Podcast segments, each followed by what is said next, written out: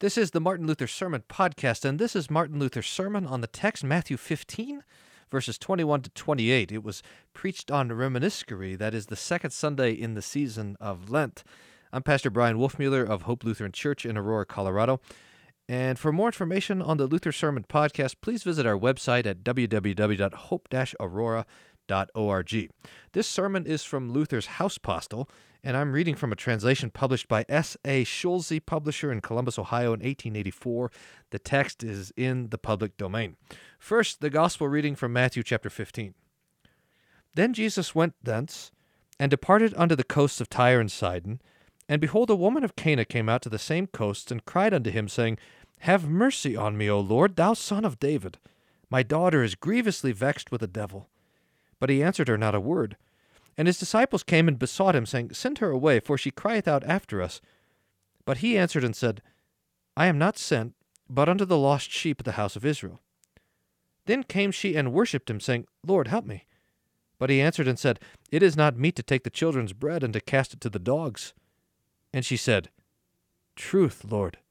Yet the dogs eat of the crumbs which fall from their master's table. Then Jesus answered and said unto her, O woman, great is thy faith. Be it unto thee even as thou wilt. And her daughter was made whole from that very hour. Luther's Sermon. This is a precious gospel. It has been assigned to this Sunday as others were because it contains an account of the casting out of a devil. The intention was thus to admonish people to become pious and to confess their sins, but it is a popish piety, poor and false, that is put off all the year until this Sunday and is reached, and that consists in miserable fastings and forced confessions which are not commanded. This gospel means no such farce and child's play. It contains an important and difficult lesson showing how faith, in agony and adversity, pleads its cause before God, from which we should learn not to be deterred by any obstacle from coming to Him with our cries and petitions even if he himself should at first say nay. This struggle we experience particularly in the perils of death, the devil being busy to stir up within us terrible thoughts as if God our Lord had rejected and forsaken us.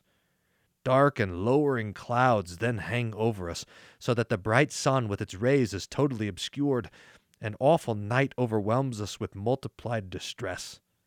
This struggle is portrayed in the woman of our text. The person and all attending circumstances are of the most unpromising kind. The first unfavorable circumstance is the fact that the woman is of heathen birth, no child of Abraham nor of his lineage, and therefore being a stranger, she has no right to ask any favors here. This she knew, and it would have been no wonder if this fact had prevented her coming. She might easily have been led to think, Why shall I go?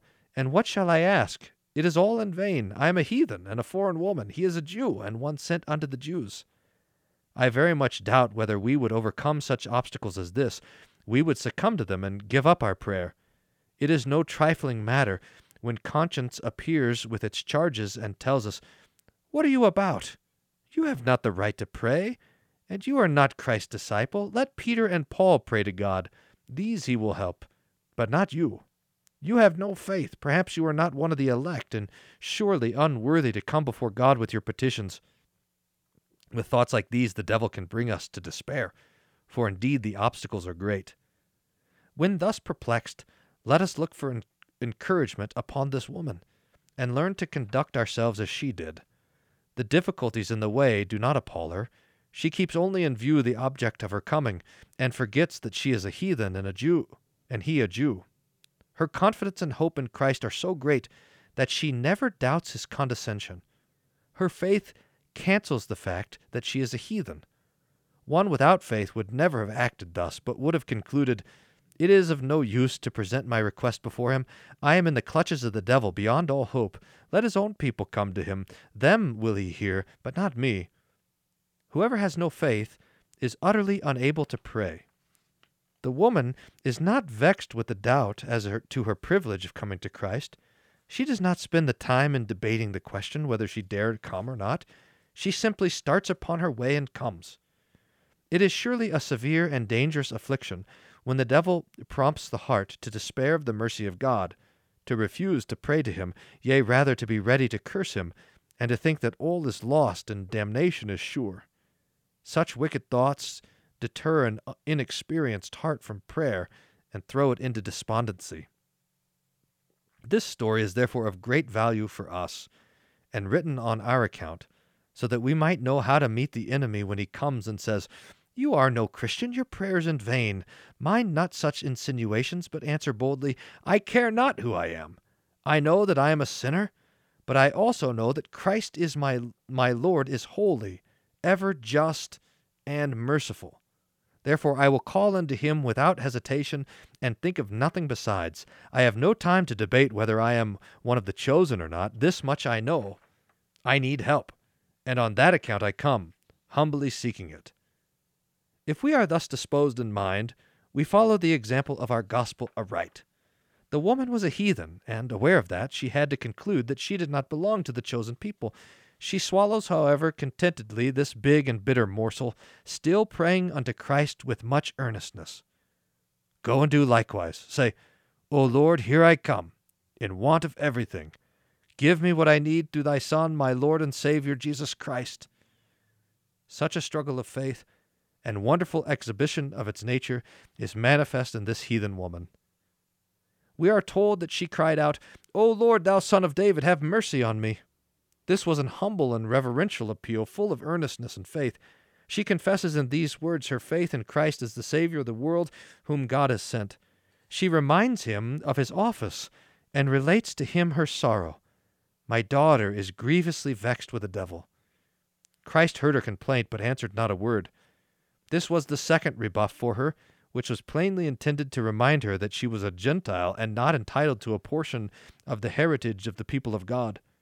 She follows Christ with her request, but he is silent and pays no attention to her. Surely a reception well calculated to shake the strongest confidence. Why should she not have thought, I was mistaken, he does not help, nor is he merciful unto all as I supposed.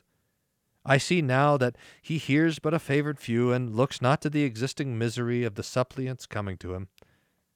But the poor woman is not yet hopeless of success. See what happens next. The disciples, weary of her entreaties, are inclined to mercy sooner than Christ.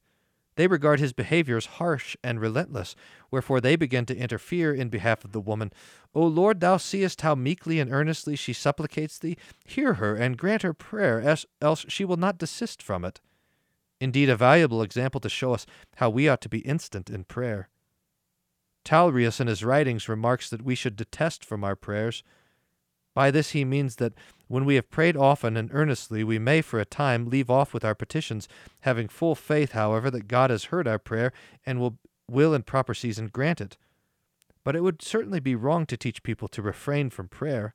This neglect comes of itself too soon and too often. This example also instructs us not to leave off with our prayer, but to continue in it without considering whether we are good or bad, deserving or not. We need help, and cannot postpone our petition.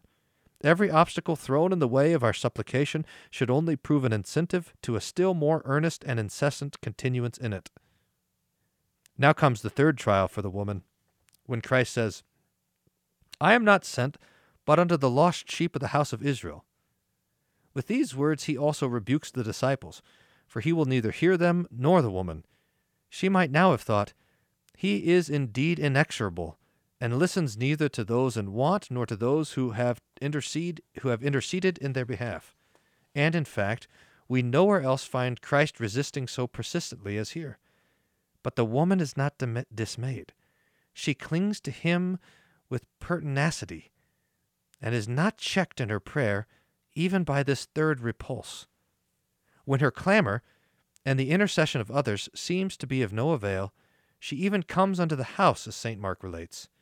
An impudent woman, forsooth, she runs after Christ in the streets with her cry, and when he enters the house to escape her notice, she follows him and casts herself at his feet. But all this is written for our instruction and consolation.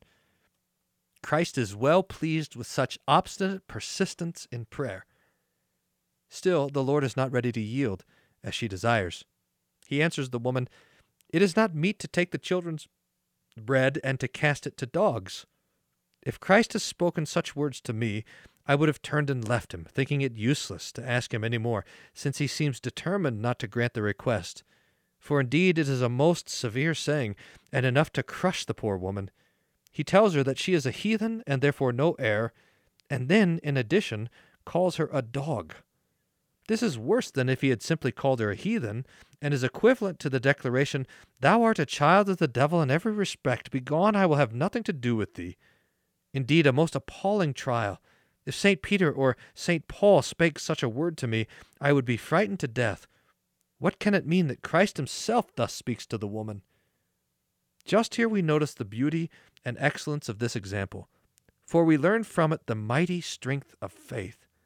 Faith takes hold of Christ's words, even when they sound harshly, and changes them into soothing expressions of consolation.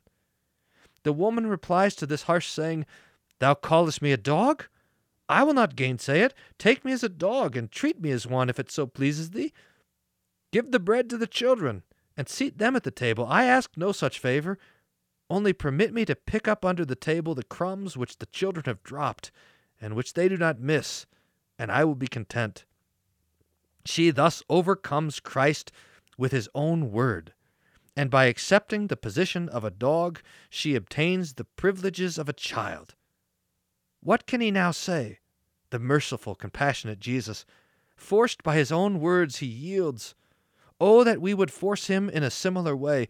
He is ever willing that it should be done. This most glorious and peculiar struggle of faith is narrated to us that it might be a bright example for all. Never should we turn from the Lord, though he calls us dogs or heathens. Dogs must have, a ma- have masters and food, and the heathens must have a God. The Lord is overcome by the untiring supplication and unwavering faith. He answers, O woman, all these refusals and rebuffs thou hast successfully sustained and repelled. It shall now be unto thee as thou desirest. Christ is himself astonished at this example of faith. He has seen how easily the Jews were offended when he told them that they must partake of his flesh. But this woman in her faith clings to the hope that he is the Savior and Helper in whom she firmly trusts. Here we find the reason why Christ assumed the appearance of harshness towards the woman. His repulsive treatment of her did not proceed from an unfriendly disposition toward the Gentiles, but it was his purpose to test and make manifest the faith of this woman, so that the Jews, who were the children of his kingdom, might learn from her, a heathen, how to believe in him, and what confidence they should have in him. He is so well pleased with the whole conduct of the woman that he can no longer withhold his mercy and kindness, but tells her, O woman, great is thy faith, be it unto thee as thou wilt. She asked but the favors extended to dogs, he gives her much more. He not only cures her daughter, but offers to grant her whatever she may ask, and thus ranks her among the seed of Abraham. Her faith is the source of all her blessings. Through faith, she is no more a dog or a heathen, but a holy woman and a beloved child. Such examples teach us that we should continue steadfast in our supplication, though God may for a long time defer his acquiescence in our demands, firmly believing that at the proper time and in the proper manner he will pronounce his yea to our prayer. All that is required is not to become weary nor hopeless in our petitions but to trust faithfully in Him and His providence. Other examples teach us the same lesson. Joseph continued in his prayer to God for help 13 entire years, yet the more he prayed, the worse his condition seemed to become. Christians have the same experience in our time. They come unto God with their prayer for assistance, yet after a long time has elapsed, there is still no change for the better. On the contrary, they experience with Joseph that affairs become worse and worse. If Joseph had obtained an immediate response to his prayer, Jacob his father would have been saved much anxiety, but Joseph himself would have remained a simple shepherd. By the long continued delay of the fulfillment of Joseph's prayer, it came to pass that God made him ruler over all Egypt, so that he became a great blessing, not only during the seven years of famine, but also in the government of the state and the church. Egypt and the surrounding countries were thus benefited. God pursues the same course with us. He may for a long time refuse to hear our prayer, or may answer with a nay. But if we faithfully persist in our request, he will finally drop the no and make it yes. His word cannot lie. Whatsoever ye shall ask the Father in my name, he will give it to you. Our reason cannot understand such a delay, and is offended at it. It expects an immediate fulfillment of the request. But it is wrong to be thus offended.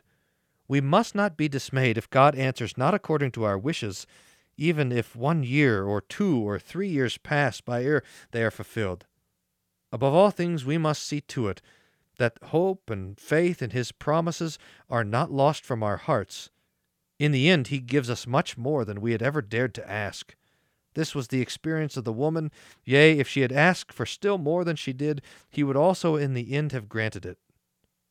God teaches us that it is not well at all times immediately to grant our request. He does this in times of imminent peril. If we fall into the water or in battle, he does not tarry with his help, but straightway comes to our relief. But wherever a delay is practicable, it is the will of God that we should learn to wait and to exercise our faith in prayer, as the prophet Habakkuk says, Though it tarry, wait for it, because it will surely come. It will not tarry. Thus the Lord tarries at the present day, and permits the Pope and the infidels to rage against us. We cry unto him and lament, but he heeds not our prayer and permits us to be downtrodden as though we had no God. But it will not always be thus. Let us therefore entertain no doubts. Christ our Lord and God his Father in heaven mean to say yes to our prayers in the end. This we believe most assuredly, in spite of all delay and the devil's maliciousness. God will surely be merciful unto his church, and rescue her from her enemies when she crieth unto him. He has already determined upon this, for he says, Whatsoever ye shall ask the Father in my name, he will give it to you. Why then should we doubt or fear? We ought firmly to believe that God will answer our prayer favorably, in spite of our unworthiness, if we but faithfully continue to implore him. Thus we see that this narrative presents a most excellent example of true faith, how it must be applied, and how it will finally triumph over all adversities. The woman does not permit even Christ himself to deprive her of the belief that he would hear and help her. This occurrence is also a source of great consolation to us when we are disturbed by the thought of our wickedness and unworthiness, which indeed will trouble us during our whole life, often to the detriment of our faith. If Christ had looked more upon unworthiness and merit than upon the great misery of the woman, he would not have helped her. But his compassion prompted him to afford relief. He will be merciful and ready to help us if we but come unto him with our sorrows and trust in him with a believing heart. May God in mercy strengthen us, that we may be able to do this, that we depend entirely upon his word and promises and thus through faith in Christ be saved forevermore. Amen. This has been Dr. Martin Luther's sermon on Matthew chapter 15, verses 21 to 28. I'm Pastor Brian Wolfmuller, and this is the Luther Sermon Podcast. For more information about this sermon and to hear other Luther sermons, please visit our website at www.hope-aurora.org.